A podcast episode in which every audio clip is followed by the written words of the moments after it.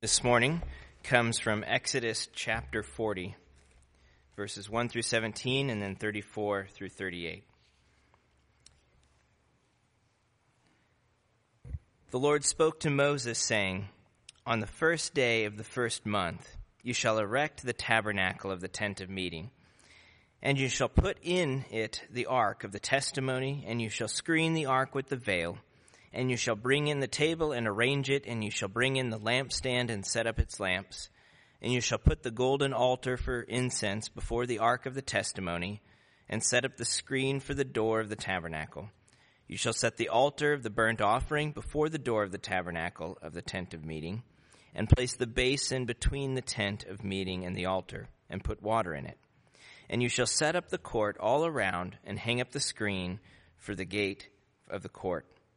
Then you shall take the anointing oil and anoint the tabernacle and all that is in it, and consecrate it and all its furniture, so that it may become holy. And you shall also anoint the altar of the burnt offering and all its utensils, and consecrate the altar, so that the altar may become most holy. You shall also anoint the basin and its stand, and consecrate it. Then you shall bring Aaron and his sons to the entrance of the tent of meeting, and shall wash them with water, and put on Aaron the holy garments. And you shall anoint him and consecrate him, that he may serve me as priest. You shall bring his sons also, and put coats on them, and anoint them, as you anointed their father, that they may serve me as priests. And their anointing shall admit them to a perpetual priesthood throughout their generations. This Moses did, according to all that the Lord commanded him, so he did. In the first month, in the second year, on the first day of the month, the tabernacle was erected. In verse 34. Then the cloud covered the tent of meeting, and the glory of the Lord filled the tabernacle. And Moses was not able to enter the tent of meeting because the cloud settled on it, and the glory of the Lord filled the tabernacle. Throughout all their journeys, whenever the cloud was taken up from over the tabernacle, the people of Israel would set out. But if the cloud was not taken up, they did not set out until the day it was taken up. For the cloud of the Lord was on the tabernacle by day, and fire was in it by night, in sight of all the house of Israel throughout all their generations. This is God's word. You may be seated. I encourage you to keep your Bibles open. In fact, to flip back a couple of pages to Exodus 35 as we uh, finish our series in this book this morning. But let's take a moment and pray for God to meet us in His Word. Lord, thank you for this book and the privilege it's been to spend the last several months uh, walking through it together as a church family. Thank you uh, for all that you have revealed of yourself to us in, in these pages. Um, and I pray, God, that as we uh, conclude and reflect on who you are and what you've done, that you would take the truth of this book and that you would apply it deep into our hearts, that our lives might be changed to be more and more like you. We ask it in Jesus' name. Amen. The city of Framingham, which is where I live, uh, recently underwent one of the most significant transformations that a local municipality can experience. I'm not talking about becoming a city. Uh, the recent vote, uh, Framingham went from being the largest town in America, now it's a city. I'm not talking about that recent transition a couple months ago. I'm talking about something that happened a little over a year ago the grand opening of Chick fil A. It's true. Now, I know there are haters out there who don't see what the big deal is, and I confess that I was underwhelmed the first time I ate at a Chick fil A. The hype is really hard to live up to. But after the second and third time, I was sold. And then last summer, Travis uh, introduced me to Chick fil A sauce for my waffle fries. Total game changer. I mean, as if the food wasn't already incredible. But when that Chick fil A opened a little over a year ago, February 2016, the most important transition a town can experience. When that Chick fil A opened, uh, Chick fil A has a tradition of giving away a year's worth of free food to the first 100 customers.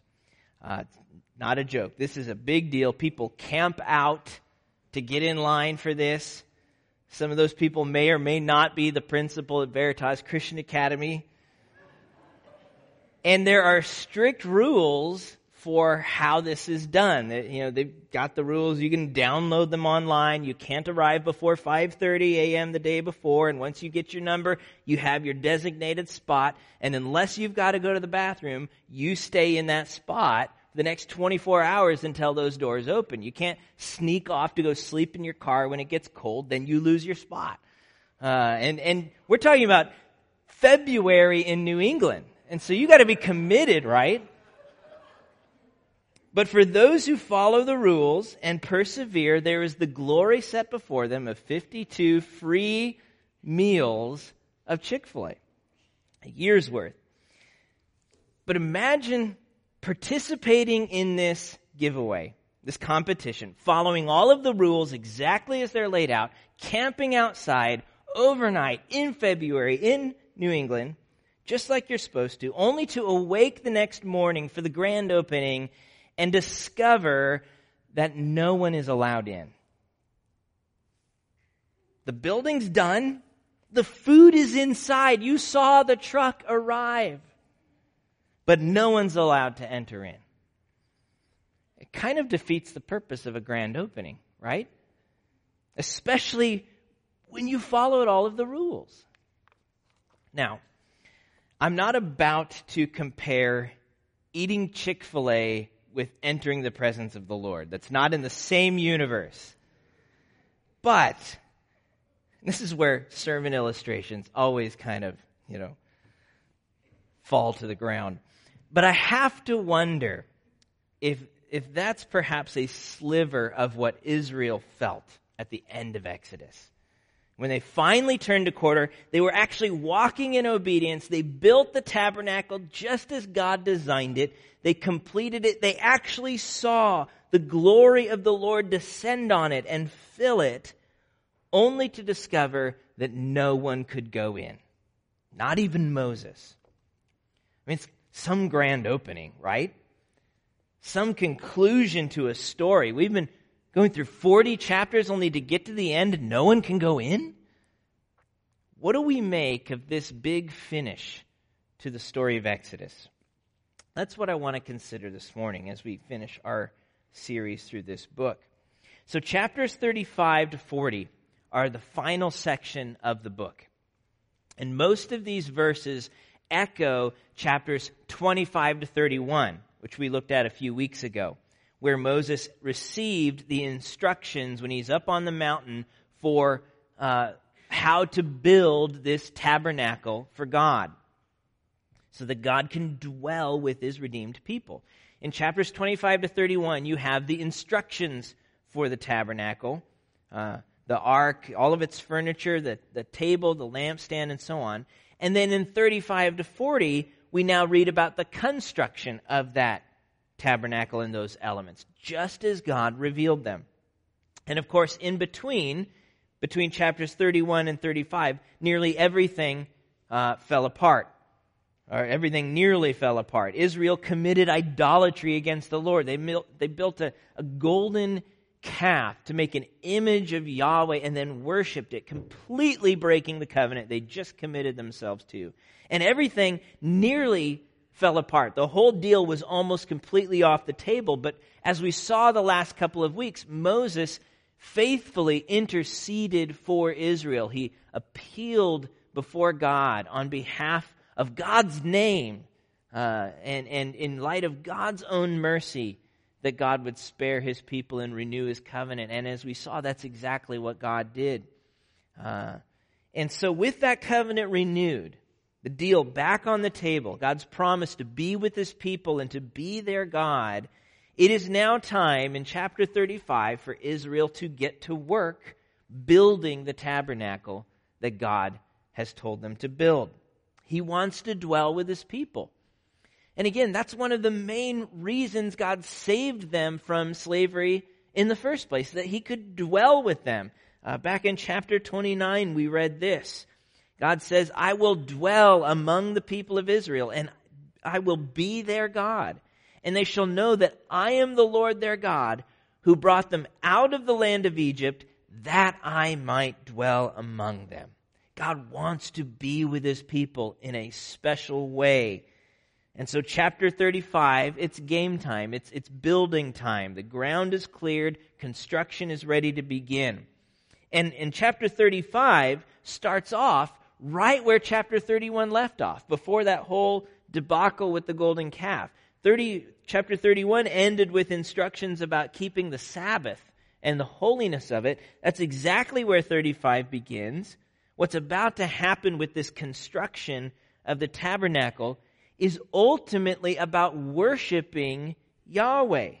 Just as, as the tabernacle is going to be right in the center of Israel's camp, so Yahweh is to be the center of Israel's life to the point that they build their entire work week around Him and His worthiness, modeling it after His own pattern of work and creation.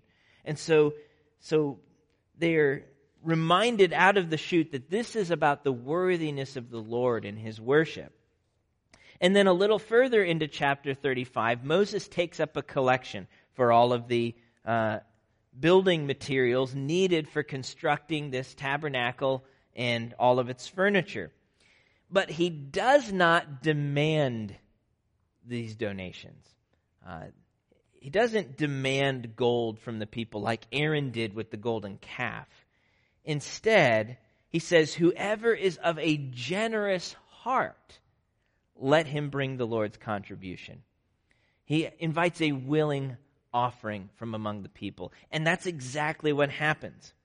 In fact, the willingness of the people's hearts to give to the Lord is stressed over and over again in this chapter. Verses 21 to 22. And they came, everyone whose heart stirred him and everyone whose spirit moved him and brought the Lord's contribution to be used for the tent of meeting and for all its service and for the holy garments. So they came, both men and women, all who were of a willing heart. See that emphasis over and over again, the willingness of their heart. Then you see it again in verse 24. Everyone who could make a contribution of silver and bronze brought it as the Lord's contribution. This is worship. This giving is worship. Verse 26, all the women whose hearts stirred them.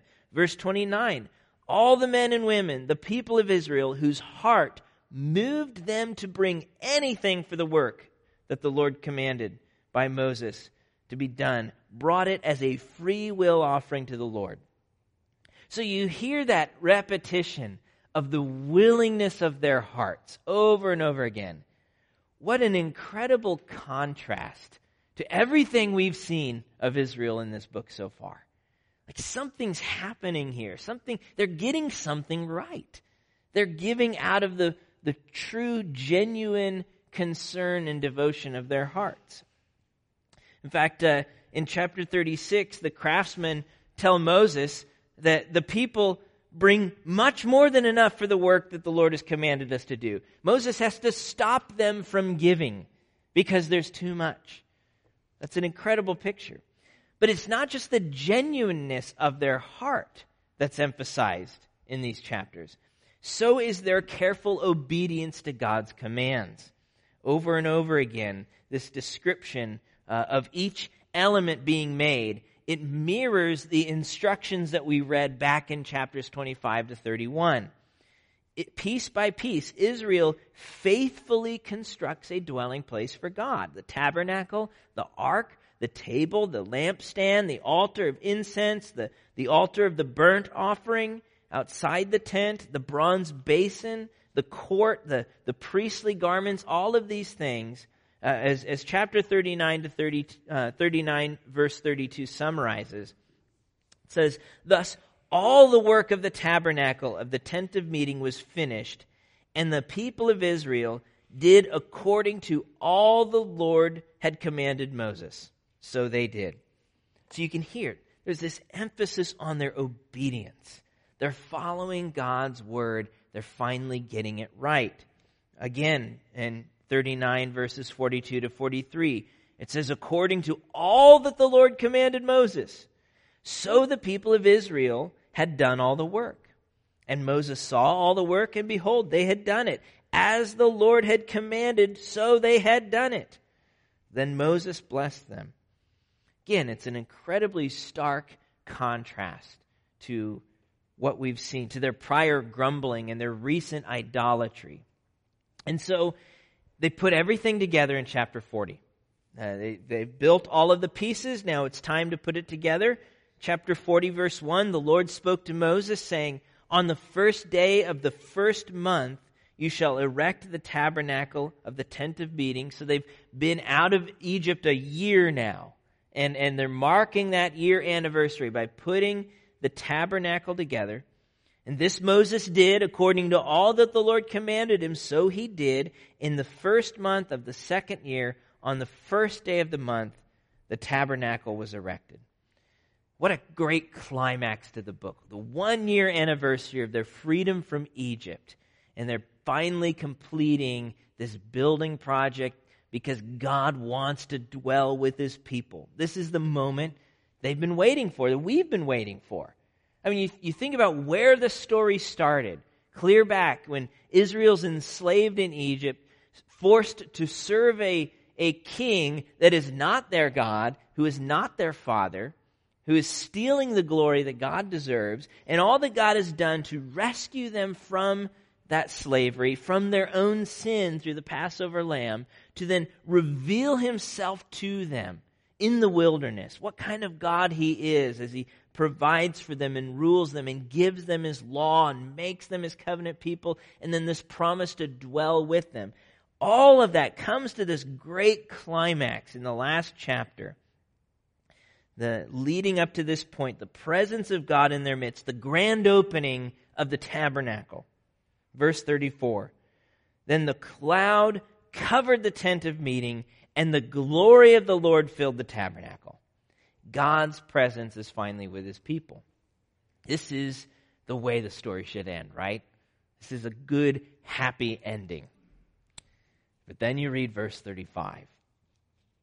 And Moses was not able to enter the tent of meeting because the cloud settled on it and the glory of the Lord filled the tabernacle. So it's a grand opening, but no one is allowed in. Some grand opening, right? And, you've got to be wondering if you're Israel, or really if you're anyone reading this story, you've got to wonder why is this? Why stop here? What, what else does Israel need to do? I mean, they've been saved. They've been set apart to be God's people. Yeah, they blew it, but but the covenant's been renewed and they've been walking in obedience and genuine worship of heart, shouldn't that be enough to enter God's presence? The conclusion of Exodus reminds us of a couple of things. First, that the story isn't really finished. You have to keep reading in Leviticus to find out. It ends with kind of a cliffhanger and, and it forces you to keep reading into the next book. But of course, you get through Leviticus and you realize that story's not finished either. They've got all of the, the uh, necessary worship and instructions in place for that, but they're still in the wilderness. And so it moves you, forces you into Numbers and Numbers into Deuteronomy and so on. And, and when you think about it, that makes sense. If you go back to Exodus when we began this book, we couldn't start Exodus in Exodus. We had to start it in Genesis and find the context because the story didn't begin in Exodus 1. It had begun before that. And so, one of the things that, that happens in this conclusion is it reminds us that the Genesis through Deuteronomy really is one big book, what we call the Torah or the Pentateuch. It's five books, but it's a five part book. And, and, uh, so that's one of the things we realize at the end of Exodus, that there's more to the story. But more than that, and more to the point, this strange conclusion the grand opening that no one can go in, also reminds us that grace is just as necessary for enjoying and nurturing our relationship with God as it was for beginning that relationship in the first place. God's grace, His favor toward unworthy sinners, His grace is just as necessary for enjoying and nurturing our ongoing relationship with God as it was for beginning that relationship in the first place. The same grace that saves us also sanctifies and sustains us for our everyday walk with the Lord. That's the theological point that Exodus ends on. That our relationship with God is by grace from beginning to end. From beginning to end. And both of those points are actually pretty easy to miss in the book of Exodus. That we're saved by grace and that we are sanctified or made holy by grace. Because this book is in the Old Testament, there is a common assumption that Israel must have been saved by their good works, right? Their law. They were given the law. That, that, that, uh, that that's what they, how they were saved um, by obeying the law. Several problems with that. First, being that the Old Testament nowhere teaches that salvation is by works, it's always by grace through faith. But more specifically, Exodus doesn't teach this. And, and we've noted this several times. It's not as though God showed up, Israel's enslaved in Egypt, God shows up, and say, hey, here's my law, keep these rules, I'll come back and save you and get you out. It doesn't happen that way. God comes and saves them by his mercy and grace, and only after that does he give them his law so that they know how to live as his redeemed people. And so we are saved by grace, and Exodus makes that point strongly. But we're also sanctified by grace. We need it just as much today as we did the first day of our relationship with God. Because now that Israel has the law, which they're called to obey, they still need grace to relate to God. Even when they're obeying the law to the letter, they still need grace to relate to God and enter his presence. That's the shocking conclusion to the story. And it's, it's kind of shocking to our system as well. Because we assume that if we're doing what we're supposed to be doing, that everything should go well. When we obey the rules, we expect results from obeying the rules. I waited in line all night for 52 Chick fil A meals. I want my chicken. I followed the rules. We built a tabernacle according to all the correct specifications. Why can't anyone go in? I have my quiet time. I pray. I go to church. I give. I serve. I show kindness to others. I expect God to bless my life and for things to go well. This is human nature. But it's fallen human nature because it overlooks two significant facts. First, our obedience does not obligate God to do anything. Because, second, even our best days are still stained by sin. Even our best days are still stained by sin. Even when Israel obeys the law, they still need grace to relate to God. That's the point Exodus lands on. The necessity of God's grace, not just for beginning a relationship with God, but for relating to God every day of that relationship. It's still by grace. And, and that this is the main point of the conclusion becomes clear when you keep reading into Leviticus. Exodus ends with a problem. The temple's done, the glory of God has filled it, no one can go in. So there's a problem at the end of the, at the end of the book of Exodus. You expect that Leviticus will begin to answer that problem. And how does Leviticus begin? What happens in the first seven chapters of Leviticus? What are those about? You can glance there on the next page. It's seven chapters explaining the necessary sacrifices for Israel that will atone for their sin and bring forgiveness. Atonement, covering over, cleansing Israel's sin, dealing with it in order to bring about forgiveness and make Israel acceptable to God. The burnt offering, the sin offering, the guilt offering. All of which work together to make atonement for them and they shall be forgiven. That's a phrase repeated countless times in those first seven chapters. So why can't Moses go into God's presence once the tabernacle's done? Because even Moses, Moses who, who wasn't complicit in that whole idolatry shenanigans, Moses whose obedience has been emphasized throughout the book of Exodus, even Moses is stained by sin and is in need of atonement for that sin. Atonement that God offers by his grace. And that's what ultimately makes the difference. So in Leviticus, after the instructions for the sacrifices in the first seven chapters, then chapter 8, Aaron is finally consecrated for his role as priest. And then chapter 9 of Leviticus, you finally see the first offerings made by Aaron as priest. The, the, the worship begins, it commences.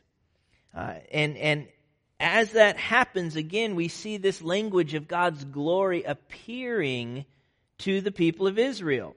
Moses tells Aaron, the priest, and all of the people to, to prepare sacrifices to the Lord. For today the Lord will appear to you. And they brought what Moses commanded in the front of the tent of meeting, and all the congregation drew near and stood before the Lord.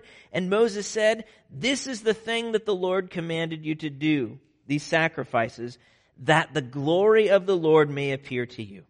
This glory that they can't enter into yet, it's coming, but we need to offer these sacrifices. And Aaron does it. He offers sacrifices first for himself and the priests, and then for Moses. And look at the results of those sacrifices. Leviticus 9 22 to 24.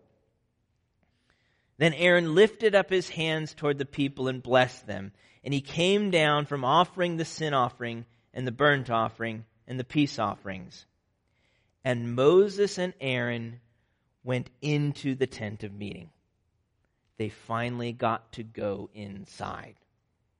And when they came out, they blessed the people, and the glory of the Lord appeared to all the people. And fire came out from before the Lord and consumed the burnt offering and the pieces of fat on the altar. And when all the people saw it, they shouted and fell on their faces. Moses and Aaron went into the tent of meeting, into the dwelling place of God, filled with his glory. And what made that possible was not their obedience at the end of Exodus, it was God's grace.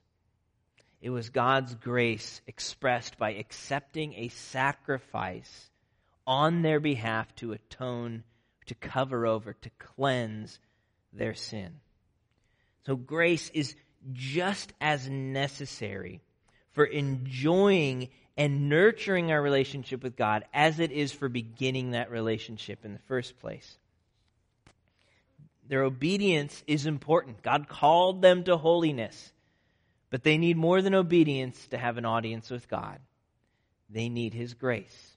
Even on their best days, they still need God's grace for that relationship. And that is just as true for us in Christ today. It is grace that saves us through what Christ accomplished on our behalf on the cross in his life, his death, his resurrection. We have a relationship with God not because of what we do for him, not because we figure out a way to clean up our lives or, or keep the rules or, or make up for what we've done wrong, but through faith in what Christ did for us, offering his perfect life in our place, taking our sin on himself on the cross. So through faith in Christ, we are saved by God's grace, His favor toward sinners who deserve His wrath. So we're saved by, by grace through faith in Christ. We are also sanctified by grace today, just as it was with Moses. We need that grace to relate to God even on our best days even when everything's going well. I actually I read my Bible today like I was planning to and I remembered to pray for the person I said I was going to pray for them and then I forgot last week, but I really prayed for them this morning and I'm and, I, and I'm doing everything with joy in my heart for the Lord. Guess what? I still need God's grace for my relationship. Paul reminds us in Galatians that we, we don't begin with the Spirit and then become perfected by the flesh. It's not grace gets us in the door and now it's all up to you. It is grace from beginning to end in our relationship with God. And we have that grace through Christ, our great high priest. What, what God did in part for Moses and Israel through the Levitical priests, he does in full for all people in all times through Christ, who is the great high priest, the fulfillment of all of the priesthood of Leviticus. Listen to what Hebrews 10 says. Every priest stands daily at his service. These are the Levitical priests from the Old Testament. Every priest stands daily at his service, offering repeatedly the same sacrifices, which can never take away sins. That's the Levitical system. But when Christ had offered for all time a single sacrifice for sins, himself, he sat down at the right hand of God, waiting from that time until his enemies should be made a footstool for his feet. For by a single offering, past tense, what Jesus has already done, he has perfected for all time, future tense, those who are being sanctified. Present tense. We are being sanctified. We're being made holy, and it's by God's grace. It's by God's grace. Grace from beginning to end. This is good news for weary Christians. This is good news for weary Christians. No matter how long you've known God or how much of the Bible we know or how long we've been serving, all of us are tempted to slip into a transactional relationship with God. To think that my acceptance is somehow based on my performance. We all are just prone to slip into that trap. That, that God loves me more when I'm doing my best for Him, and He hangs His head in disappointment over me when I screw up. It's easy to slip into that trap. But when we do, our relationship with God becomes a dispassionate duty rather than joyful worship.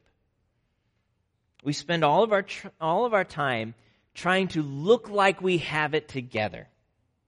Even if we can't fool God, maybe I can fool some of you. We try to look like we have it all together, knowing all the while we're really a mess. We, we aren't perfect. We don't have it all together. We sin a hundred times a day, and we're, we're frustrated about it, and we want to do better, and we're tired. We're tired because we know we're not good enough. We're weary. This is good news for weary Christians. That, that God's grace isn't just for the start, but it's for the finish too. And when we come to truly believe that our entire relationship with God from beginning to end is not based on my obedience or my performance, but on His grace. There's incredible freedom in that. Freedom from guilt and shame, from anxiety, freedom to stop hiding who we are. Not freedom to do whatever I want now, freedom to sin. That, that's not the kind of freedom we have. Obedience still matters. Holiness matters. We are saved in order to be set apart for God, a people who serve Him and His kingdom. But our standing before God, our acceptance by God, our invitation into His presence does not rest on our obedience, but on Christ's obedience for us. Which means that the only way a Christian can be shut out from the presence of God is if the Father were to shut out his own Son, Jesus. And that's not going to happen. our relationship with the Father is just as secure when, when our faith is in Christ and nothing else. Our relationship with the Father is just as secure as the Father's relationship with the Son. Because He is our advocate, He is our Savior, He is our representative, He is our grace. And it's grace from beginning to end through Christ. That is good news for weary Christians. It's also good news for non Christians, for people who, who don't know Jesus yet, who uh, so often have an idea that Christianity is, is all about trying to be better than everyone else. Uh, some people look at Christianity and, and they're disgusted by the hypocrisy of what they see. That this idea that, that it's all about being better than everyone else. Or, or others look at it and think, I can never measure up to that. Like, there's no way God could ever accept me because I know what I've done. I know who I am. And there's just no hope for that. But the good news is that Christianity actually begins with the recognition that I'm far worse than everyone else. Or at least far worse than I'll ever admit to anyone. That I don't have it all together, that I don't deserve to enter God's presence, but that Christ's life and death for me is more than enough to rescue me from sin, to refashion my heart, to recalibrate my desires, to cleanse me and make me useful to God. In other words, Christianity is all about grace. God's favor to those who deserve his wrath. And it is for us not by being good enough, but by trusting in our Savior Christ. So it's good news for weary Christians. It is good news for non Christians that it's grace from beginning to end. But this message is hard news for proud Christians for successful Christians, compliant Christians, whatever you want to call it, Christians who know they're saved by grace and who are really good at obeying, keeping God's commands, doing their best for Him, and that think that because of that, God will now bless me. I've done well. He's going to reward me. Christians who don't mind slipping into the performance trap because they're really good at it. They're really good at it. They can point to their lives and the good things they've done for God, especially in comparison with others, and therefore think that they have some claim on God's presence, some right to His blessing. When I take pride in my performance for God, it's hard news to find out that it's all about grace. It's like the parable of the laborers in the vineyard in Matthew 20, who did everything right, who worked hard all day long in the scorching heat, and were outraged that they received the same day's wage as those who showed up at the 11th hour. How dare you have favor on them after what I've done for you? That's not fair. But grace isn't fair. Fair would be shutting, being shut out from the presence of God forever. That's fair. That's what we really deserve. But by grace, and only by grace, are we invited into God's presence. Which means that for those of us who find ourselves taking pride in our performance, that we need to repent of our righteousness. Not just our unrighteousness, but our righteousness as well. Not that we stop doing what is right and serving the Lord, but we stop depending on what we do that is right. We repent of our self righteousness and recognize that even when we do our best work for God, we're still in need of His grace. As Jerry Bridges famously said, Your worst days are never so bad that you're beyond the reach of God's grace. And your best days are never so good that you're beyond the need for God's grace. It is grace from beginning to end. That's what we need. And that is exactly what Christ offers to us. And in Jesus, who fulfilled the old covenant in Exodus and established a new covenant in his own blood, in Jesus, we are able to be the covenant people God calls us to be in this book. As First Peter puts it, you are a chosen race, a royal priesthood, a holy nation, a people for his own possession, that you may proclaim the excellencies of him who called you out of darkness and into his marvelous light. We are able to be the covenant people God calls us to be, bearing witness to his kingdom as representatives, as children of the king. And that's all because of grace. The very next verse in 1 Peter.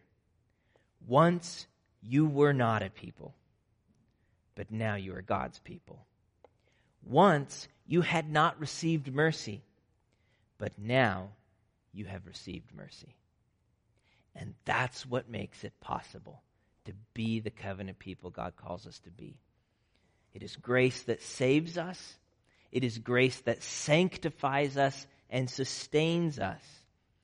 And so may God's grace abound in us through Christ. That we might experience that freedom and joy and holiness that God calls his people to,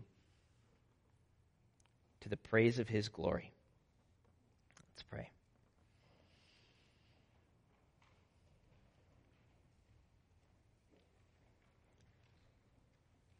Gracious Father, what else can we say but thank you? Lord, what an absolute, incredibly astounding truth is it that it's your grace that undergirds our relationship. And Lord, we know you call us to holiness. We know you call us to obedience. We confess that we're not good at it. We want to honor you with our lives. But thank you that you're not waiting around tapping your foot impatiently for us to pull it together, but that you give us grace, and that's what makes it possible to obey. And so, Lord, we confess our unending need of your inexhaustible grace. May we be a people marked by it in our relationships at home in our workplaces, in our schools, in our neighborhoods. May we be a people who are humble because we know the kind of grace you've had on us. Grace far beyond what we ever deserve. And because we're eager to therefore extend that grace to others, that others might have a taste of what you're like. May we be marked and known as a people overflowing with grace. Because you are a God who overflows with grace. Lord, may your name be honored in and through us on account of your grace. We ask it in Jesus' name. Amen.